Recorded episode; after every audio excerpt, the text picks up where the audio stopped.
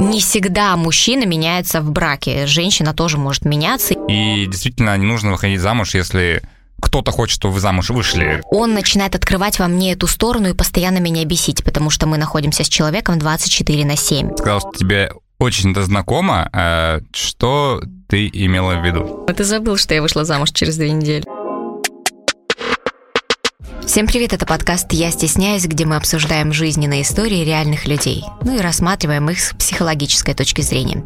Мы не призываем вас к действию, а просто хотим пообщаться. Меня зовут Катерина Москвина, я являюсь клиническим психологом.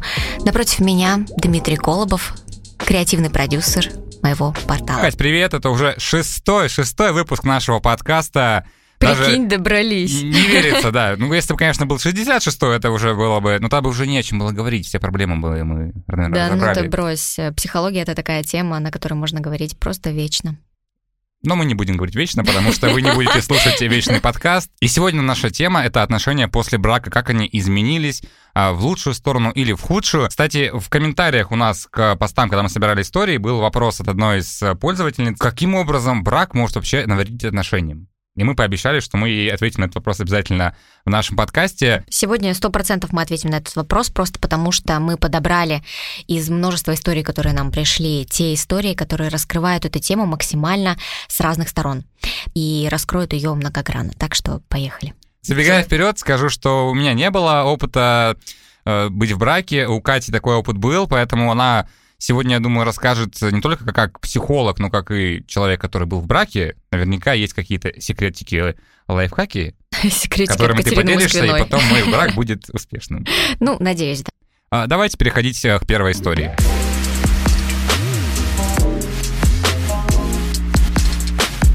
В 2017 году я познакомился с девушкой через знакомых. Она была младше меня на 4 года. Через пару месяцев мы начали встречаться. На третий год отношений заключили брак. После свадьбы начались глобальные изменения. Супруга никуда не хочет ходить, все время сидит дома за компьютером.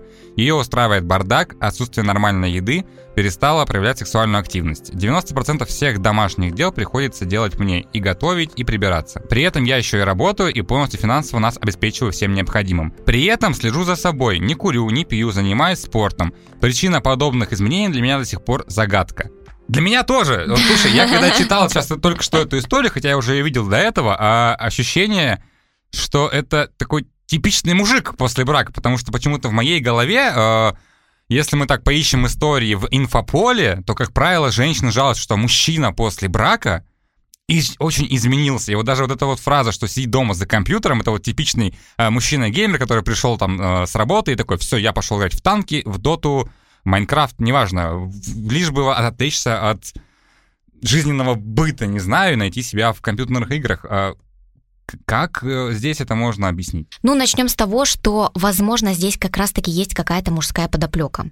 То есть э, не всегда мужчина меняется в браке, женщина тоже может меняться, и могут не меняться оба партнера, да, и такие мы истории тоже сегодня встретим.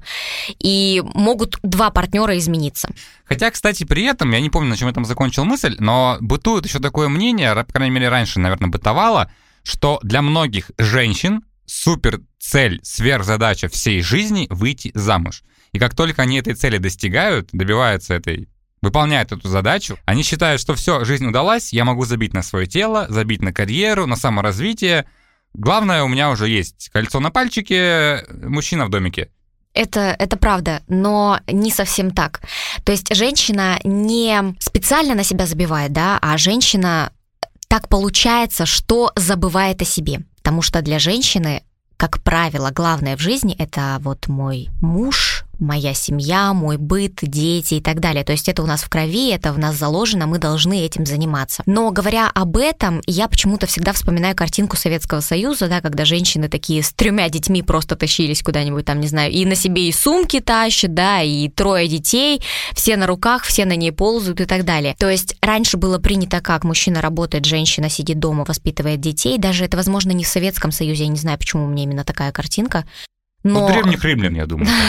Ну, не обязательно, не обязательно. Ну да, это это откуда-то давно пошло, что... Ну, это мужчина уходил на охоту, женщина сидела дома. Да, женщина сидела, да, стерегла очаг, воспитывала детей и так далее. Вот, поэтому в нас внутри, в подсознании заложено это программа выживания. То есть все, что мне нужно, это выйти замуж, ну, условно, да, найти мужчину, завести потомство, то есть э, у меня должны появиться дети для того, чтобы появилось продолжение рода. И все, чем я могу заниматься, это вкладывать свою женскую энергию в свой дом, в быт, в мужа и в детей. Для меня это норма, потому что мне так проще, мне так легче, я хорошо в этом плаваю, как рыба в воде, это моя сфера и так далее. То есть женщина дома, по идее, работает, а на работе отдыхает. У мужчины наоборот. Когда мужчина приходит домой, он должен расслабляться, то есть дома же женская энергия в основном должна обитать, да? То есть это такая, типа, лунная энергия, все вот такое вот должно быть эм, нежное такое, искрящееся, парящее, что-то очень легкое. И поэтому, когда мужчина приходит домой, его сразу же расслабляет, он ничего делать не хочет. То есть он пришел домой, притащил мамонта, и он сейчас отдыхает после охоты грубо говоря, конечно. Но при этом мы не забываем, что женщина-то дома работает, для нее вот этот быт – это та же самая работа, то есть дети – это обязанности, эм, обеспечить чем-то нужным мужа, это тоже обязанность, да, приготовить, убирать, постирать и так далее. И это все для женщины напряжно. И вот есть такая категория женщин, которым это не нужно которым это не нравится, которые давным-давно уже для себя поняли, что они, например, достигаторы, что им э, не хочется детей, что им, возможно, не хочется замужества, но как-то вот так получилось, что мы поженились, и вот, э, собственно говоря, что-то мне здесь... Э, ну, неловко было отказывать при всех, я согласилась. Так, то что камешек в мой огород. Я не знал эту историю, видите, пробил, просто пробил. Э, нет, нет, конечно, я смеюсь. А, в общем, да, есть такой момент, когда женщина меняется в семье, в быту именно вот таким образом, да, то есть э, я не то чтобы меняюсь, я показываю свое истинное лицо.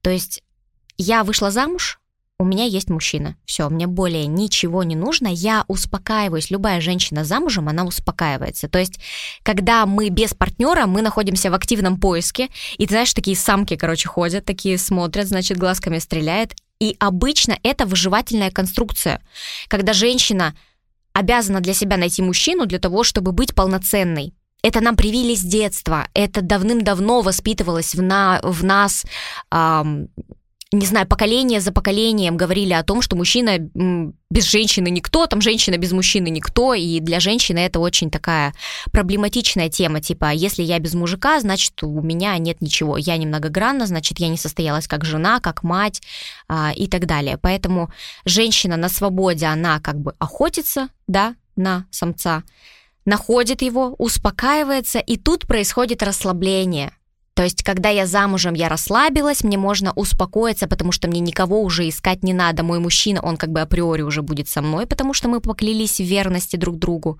Но это не гарантия. Ну, естественно, что это не гарантия, но я тебе говорю, как это действует на подсознательном уровне. Ну и все, собственно говоря, она успокоилась.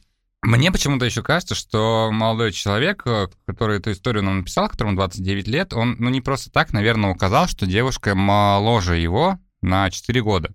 То есть момент, когда они познакомились в 2017, 2017 году, ему было 25 и 21. То есть 21 возраст достаточно юный, на мой взгляд. Может быть ли с этим связано? Потому что для меня, не знаю, очень странно. Я, конечно, понимаю, что у многих девушек после свадьбы как бы срабатывает тумблер, что все, я могу не заморачиваться. Но он, чтобы настолько, ну, то есть э, все, что он описывает, это типа... Ну, ты имеешь в виду, что то, что он описывает, это, скорее это всего... Ну, это не жесть, это, скорее всего, например, присуще было бы там после 30, после 40, да, встретить такое. Например, ты на возраст указываешь или что? Я не знаю, что я указываю, я просто пытаюсь рассуждать в том плане, что а, он просто все, что он перечисляет, а, и как бы он сам готовит, он не сам ложится у тебя с 21-летней девушкой. Ну, сейчас ты 25. А, ну да. То есть, когда я начал встречаться, ей было 21, сейчас ей 25, и мне непонятно, вопрос, наверное, позвучит, э, может быть, даже не очень корректно, но зачем тогда такая жена? Ну, смотри, мы же тоже не можем знать, что у нее там внутри. Но очевидно же, вот знаешь, есть компьютерная зависимость, наркотическая зависимость, алкогольная. Я знаю только то, что от зависимости невозможно избавиться, ее можно заменить другой зависимостью. Это все про одно и то же. Это просто зависимость, это зависимость от чего-либо. То есть у нее внутри есть что-то, что ее не наполняет, и вот таким образом она эту дыру заливает. Ну, здесь компьютерными играми, например. Ну, кто-то выпивает, кто-то занимается, там, не знаю, какими-то запрещенными деятельностями. Но при этом, смотри, э, этого же не было до брака. Что тогда случилось? Ну, ну у нее своя какая-то тема по поводу замужества, возможно, там есть, понимаешь? То есть эм, здесь нужно что делать? То есть э, молодому человеку, очевидно, нужно принять решение, оставаться с такой женщиной или нет. Но в ней ничего плохого тоже я не вижу. То есть э, получается, что, возможно, они не разговаривают даже об этом. То есть э, что у нее внутри, что у нее в душе, почему она так себя ведет, почему ей не интересен быт. Но есть многим женщинам не интересен быть, но они, быт, они в таком случае, например, не знаю, там нанимают клининг, а, домработницу, няню ухаживать за детьми и так далее. То есть она должна как-то развиваться все равно. То есть здесь я что вижу? Здесь я вижу полное опустошение личное. То есть я не вижу здесь даже развития личности. Если она играет в компьютерные игры, значит, она, получается, и не работает. Ну, то есть Может, она этого- стример. А, А может быть. вдруг она А, стример? кстати, да, вы не задумывались, а может, ваша жена стример? Вот, ну, понятно, да? То есть э, мы не знаем, что у нее внутри, мы не знаем, что за этим стоит, и если вам хочется сохранить эти отношения и сохранить этот брак, то, очевидно, нужно разговаривать с ней, если она не готова это решать с вами, то Возможно, она согласится решить это, например, со специалистом на консультации. А вообще, если ее ничего не заботит и для нее все окей, то есть только один выход. Вы знаете какой. Мой муж очень сильно хотел на мне жениться. Он горел на протяжении полугода этим. Я же замуж не хотела, тем более в 18 лет. Мне казалось это глупым. Мой муж на тот момент работал, у него было свое жилье. Он меня обеспечивал, так как я училась в университете. Я согласилась на брак, хоть и не очень охотно. Мне было очень тяжело, но казалось, что все наладится. Я люблю его, а он меня. Перед свадьбой я устроилась на подработку, а он, наоборот, уволился, сказал, что позже найдет что-то новое. Мы переехали в другой город, на работу он так и не устроился, зато работала я. Он аргументировал свое нежелание тем, что у него депрессия, ему морально тяжело в новом городе. Я же взяла финансовый вопрос на себя и совмещала работу и учебу. Мой муж не работал больше полугода. У меня просто не было сил. На мой вопрос, почему ты перестала работать, он отвечал, ты знала, за кого выходишь замуж, я уже уволился тогда. Начались ссоры, с его стороны началась грубость, агрессия, угрозы. На данный момент я решила подать на развод, потому что мне это надоело. После брака человек перестал развиваться, перестал работать, перестал стараться. Я разочарована. Человек поменялся кардинально. К тому же он требует постоянного внимания, ласки и заботы, а у меня нет сил на него. После работы и учебы я прихожу вся высосанная, а дома максимум, что сделано, это помыта посуда. Обратная сторона медали предыдущей истории, когда очень сильно в браке изменился мужчина, но тут немножко, наверное, ситуация все же иная. Э, Во-первых, э, возраст. Возраст э, вот этих ребят, то, что сейчас героине 20 лет. То есть вообще вся жизнь впереди, по факту. И, может быть, то, что сейчас нападал на развод, это даже для нее хорошо. Меня больше, наверное, интересует вот это вот очень сильное желание жениться мужчины. Потому что, как мне кажется, вот у мужчин это работает по-другому совершенно, что у мужчины нет вот этого «хочу жениться», «хочу жениться». Потому что если у женщины мы с тобой обсуждали... Да, у взрослого адекватного мужчины есть такое желание. Но, во-первых, к сожалению, мы не знаем возраст. Да э, не важен возраст. Ты ментально насколько себя чувствуешь. На 18? Вот поэтому у тебя и Нет, но- возникает вопрос о том, что, типа, мужчина не хочет Слушай, типа, я уже жениться. задумывался о том, чтобы жениться, но ментально я как бы... Ладно, давай так, у меня скачки 18, 35, 40. Зависит от настроения, от э, ретроградного Меркурия, А, там каких-нибудь э, бурь, когда ты просыпаешься утром, о, спина! да, да, да. То есть это все плавает. э, Но себе скажу, что у меня уже были, безусловно, мысли об этом, и как бы это нормально, я считаю. Просто тут вот вопрос. Э, Ей было 18 лет. Мне сейчас почему-то кажется, что сейчас идет такая тенденция, что так рано уже не выходит замуж. Потому что если раньше мы говорим про СССР, э, про ранние годы России, в 20, если ты не был женат либо замужем, это считалось, что ты какой-то бракованный Мгм. человек, это ненормально. Даже по себе скажу, у меня сестра замуж вышла тоже 18 лет, э, там, 15 лет назад. Вот. Неудачно. А, Вот. Поэтому... Добавочка. Да, просто тут ситуация это такая, что по факту это люди из нового поколения, ну, потому что им сейчас 20, то есть они 2001 да, да, да, года рождения, господи, 2001. А, и при этом тоже 18 лет выходят замуж.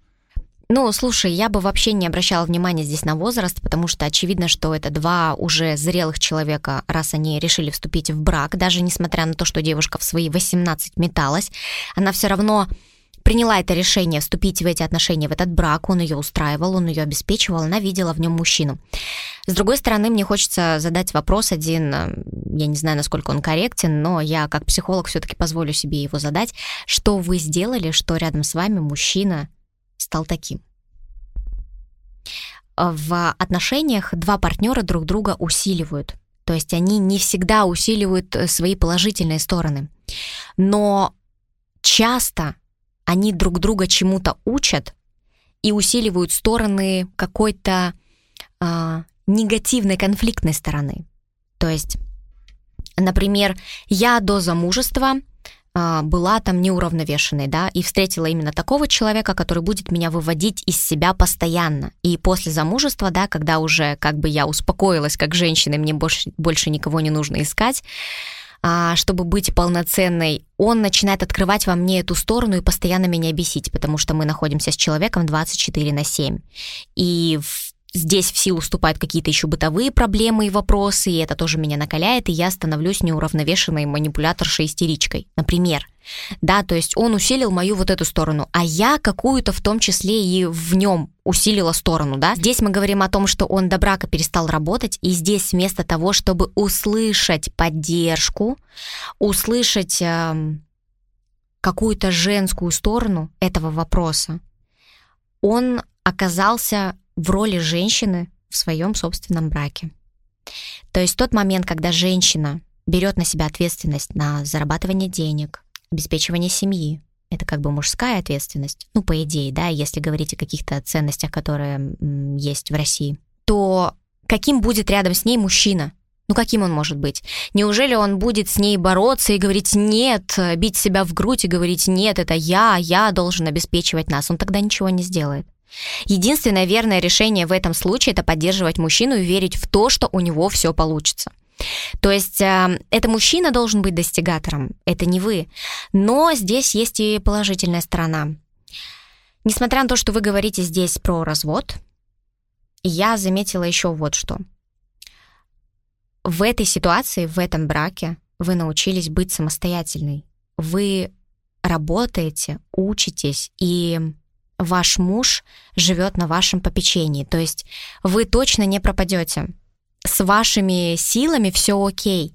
И каким рядом с вами должен быть мужчина тогда? Какой мужчина? Возможно, это не ваш муж, да, а может быть, он поменяется, никто не знает. Просто сейчас вы имеете возможность увидеть, какой мужчина вам нужен. И это круто. Слушай, ну, это, конечно, все радостно, на самом деле, да, действительно, что у девушки есть э, теперь такой жизненный опыт, но при этом вот ты говоришь, что э, как бы нужно было, условно, мужчину понять и дать ему, да, какую-то поддержку. Я просто сейчас пытаюсь вот так вот порассуждать, э, исходя из того, что девушка пишет, что начались какие-то угрозы, агрессии и прочее. Э, вот вопрос может быть в том, как это подается, потому что вот, например, э, по себе, может быть, ну, попробую сформулировать э, мысли, которые я хочу сказать когда ты лежишь, например, смотришь телевизор, и тебе твоя девушка говорит, там, иди там помой посуду, то у тебя, как бы, как у мужчины, возникает такой, может быть, диссонанс, что почему-то мне тут дают указания, типа, что делать. И, например, по-другому, как это может быть. То есть, например, вы поужинали, ты понимаешь, что там она готовила ужин, и тебя спрашивают, можешь помыть посуду после ужина? Ты такой, да, конечно, потому что я понимаю, что она устала после работы, она еще ужин приготовила, я такой сейчас скажу, нет, мой сама. То есть, э, может, могло ли быть здесь такое, что как раз-таки, когда э, он остался без работы, а она начала работать, э, она ему начала говорить в каком-то, может быть, не том контексте, э, что, может быть, ты найдешь работу. Вот это, мне кажется, самый бесявый вопрос для мужчины, что, может быть, ты найдешь работу, может быть, ты там ну, возможно, она вообще хотела его промотивировать как-то, да, ну, и вышло. ну да, ну, допустим, вернемся там, нет, не вернемся. Скажу про свои отношения. Первый год нашей семейной жизни был э, не особенно счастливым, не особенно радужным. Как я мотивировала своего мужчину на заработок? Ты сможешь, ты должен, давай, у тебя получится. В моих словах слышалась агрессия. В моих словах под оплекой, под моими словами было не то, что я верю в тебя, у тебя получится, а был совершенно другой момент. Я действовала из выживательной схемы, я переживала за то, что нам будет не на что жить. Соответственно, если я живу рядом с мужчиной и мне не на что будет жить, да, рядом с ним, то возможен такой вариант, как у женщины. Я такого варианта не хотела, да. И вместо того, чтобы как-то его поддерживать. И, знаешь, есть такой психолог Ольга Валяева. Э, я не очень придерживаюсь э, ее концепции, которую она несет, потому что это все-таки ведическая психология, она мне сейчас не близка, но тем не менее в этой ситуации я бы посоветовала делать то же самое. Когда ваш мужчина не работает, вам не на что жить, нечем платить за квартиру, не знаю, нечего есть. Что вам нужно делать?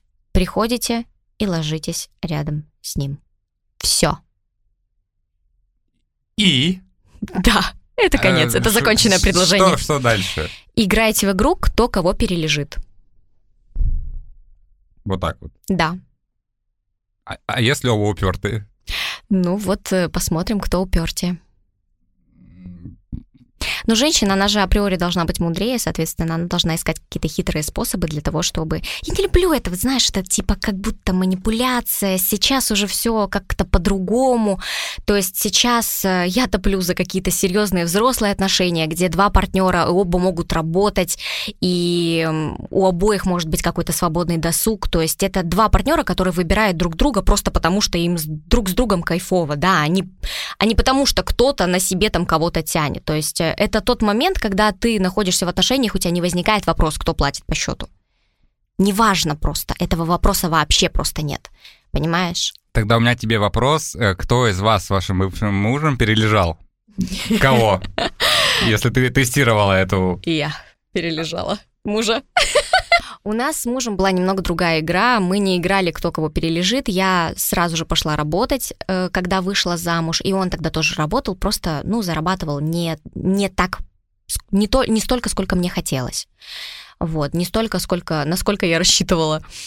И он сам понимал тоже, что нужно больше, и он стремился к этому. Но я его вот этими своими словами агрессивными, я его прям подавляла. И в этом была моя ошибка. А, я до сих пор не знаю, как он справился с этим стрессом, который навалился на него в первый год нашей совместной жизни. Но так как я работала, и я обеспечивала полностью себя, я не обеспечивала обоих, я обеспечивала себя. То есть у меня не было вопроса, кто покупает продукты. Конечно, он. Ну, то есть, как бы... Ну, то есть у вас был такой принцип, что его зарплата наша зарплата, моя зарплата это моя зарплата. Да, типа. да, да, у нас был такой принцип, да, именно такой.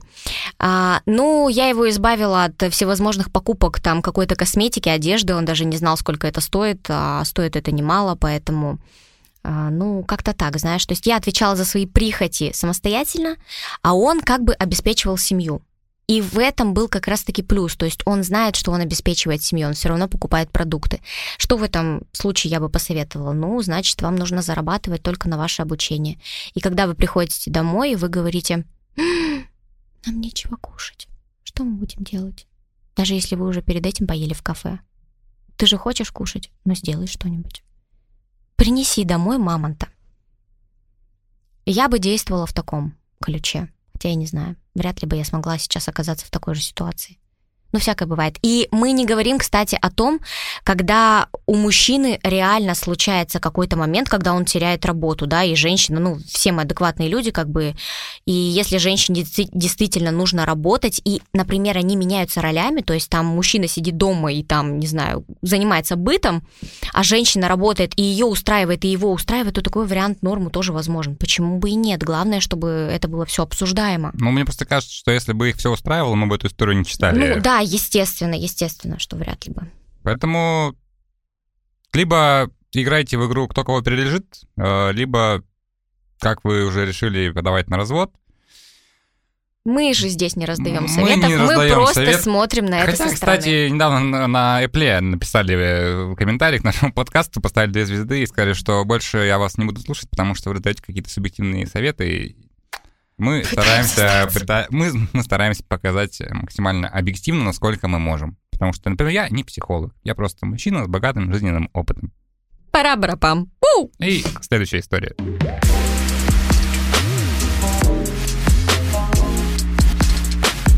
Мы с молодым человеком поженились спустя три с половиной года отношений. До брака мы не жили вместе, то есть брак поменял нашу жизнь во всех отношениях. Как раз после свадьбы мы переехали в Тюмень и тогда начали жить вместе. Факт, наши отношения стали лучше.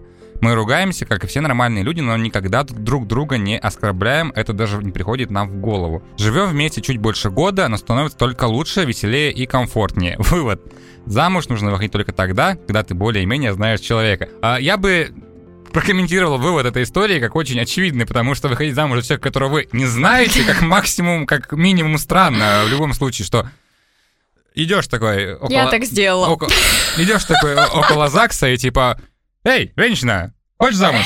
Пойдем. Дима, Дима, ты забыл, что я вышла замуж через две недели. Я не знал этого. Я просто не слежу за Катиной жизнью, так как она сама следит за своей жизнью.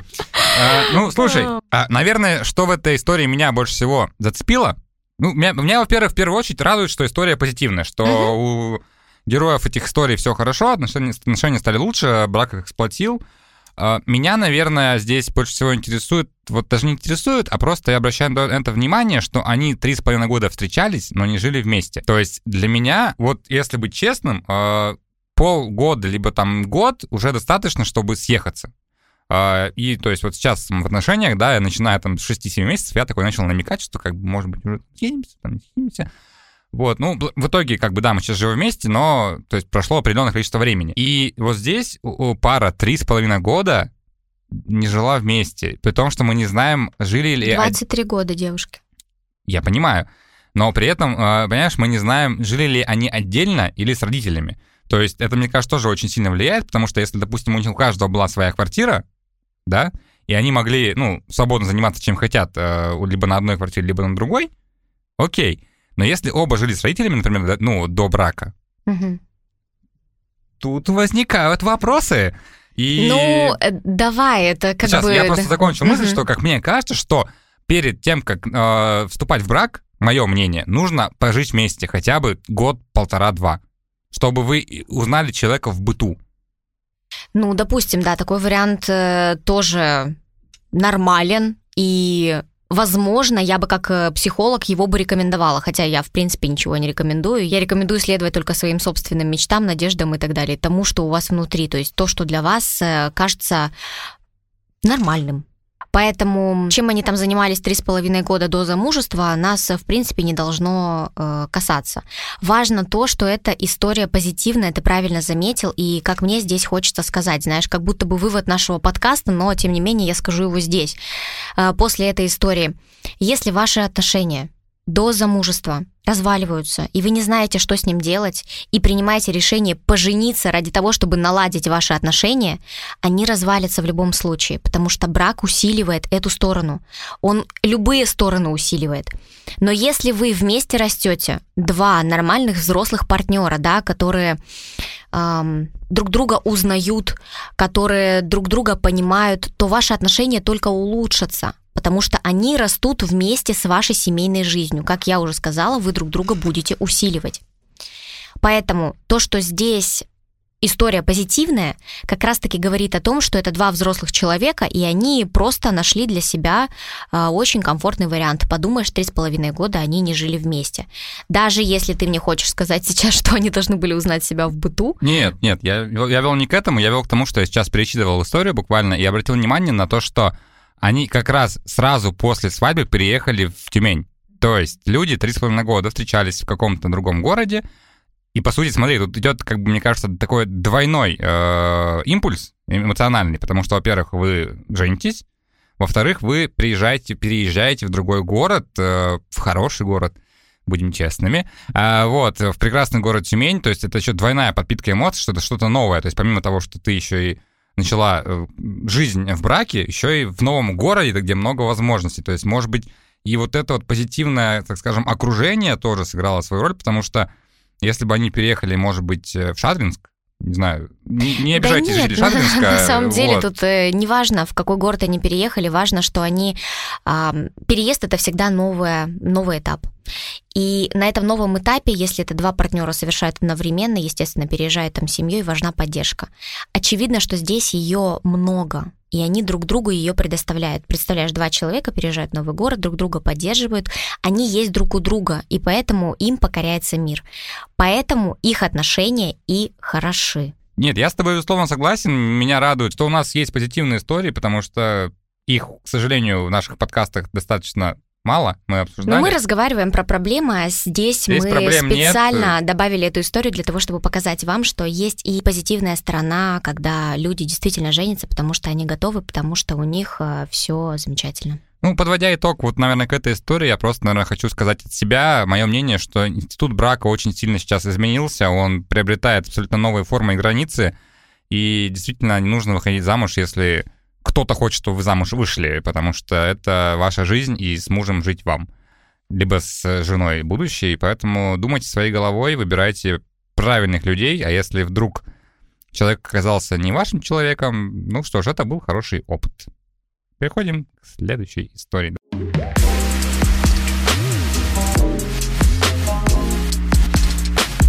Здравствуйте, у меня такая ситуация. С мужем женат почти 6 лет, есть дочь 3 года. И в последнее время чувствую, что не люблю. Все чаще молчим или ругаемся, секс очень редко, точно знаю, что не изменяет. И то, знаете, как-то заставляю себя, что надо. Супружеский долг. А сама не хочу его. Да, он такой родной, близкий, но не то. Словно брат, что ли, или родственник, какая знакомая история, я просто не могу. Я не хочу разводиться, уходить и т.д. Хочу что-то изменить. Если у вас были подобные ситуации, как снова влюбиться в человека, с чего начать, чтобы все изменить? Вот ты сейчас, когда читала эту историю, ты сказал, что тебе очень это знакомо. А что ты имела в виду? Эта история, так скажем, очень сильно напоминает мне ситуацию мою с мужем. Вот, мы разошлись э, приблизительно по такой же причине. Конечно, там были свои нюансы, но, тем не менее, мы друг друга любили как брат и сестра. То есть, э, и этот вариант, он тоже нормален. То есть, много семей так и живут они живут друг с другом в отношениях, которые сохраняют ментальную связь. Но если вам нужно что-то большее, если вы а, друг друга не чувствуете как-то ну, в сексуальном плане, раз девушка здесь вообще говорит про секс, да, то а, здесь нужно решать. Конечно, это все индивидуально. И, конечно, эти отношения можно спасти, наладить, даже, даже не буду говорить спасти, потому что в этих отношениях все хорошо, да. То есть э, просто страсть утихла.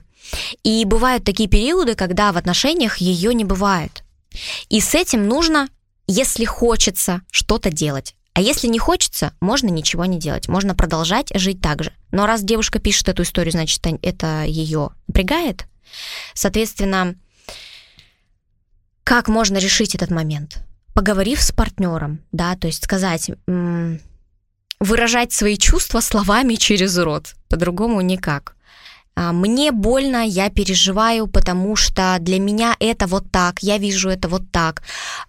Что с тобой, почему ты такой, Хочешь ли ты делиться? Хочешь ли ты мне открываться? Мы, если родные друг другу люди, соответственно, мы должны как-то чувствовать друг друга, считывать какие-то эмоции, чувства и так далее. А у меня просто вопрос. Ты сейчас говоришь, что она должна эти вопросы задавать ему. Но в истории она пишет, что она чувствует, что не любит, что сексом заниматься она заставляет себя, потому что супружеский долг. То есть ну, тут мы, мы не знаем, как бы, да, э, картину этих отношений со стороны мужчины, мужа uh-huh. ее, но, может быть, у мужа-то все в порядке, как бы, со всем вот этим. То есть ей тут, наверное, нужно в себе как-то разобраться, потому что э, я почему-то подозреваю, что есть риск, да, такой, что если она сядет за стол переговоров со своим мужем и скажет, что, короче, я тебя не хочу, я тебя вот люблю, но ты мне как брат. Она говорит, что она не любит.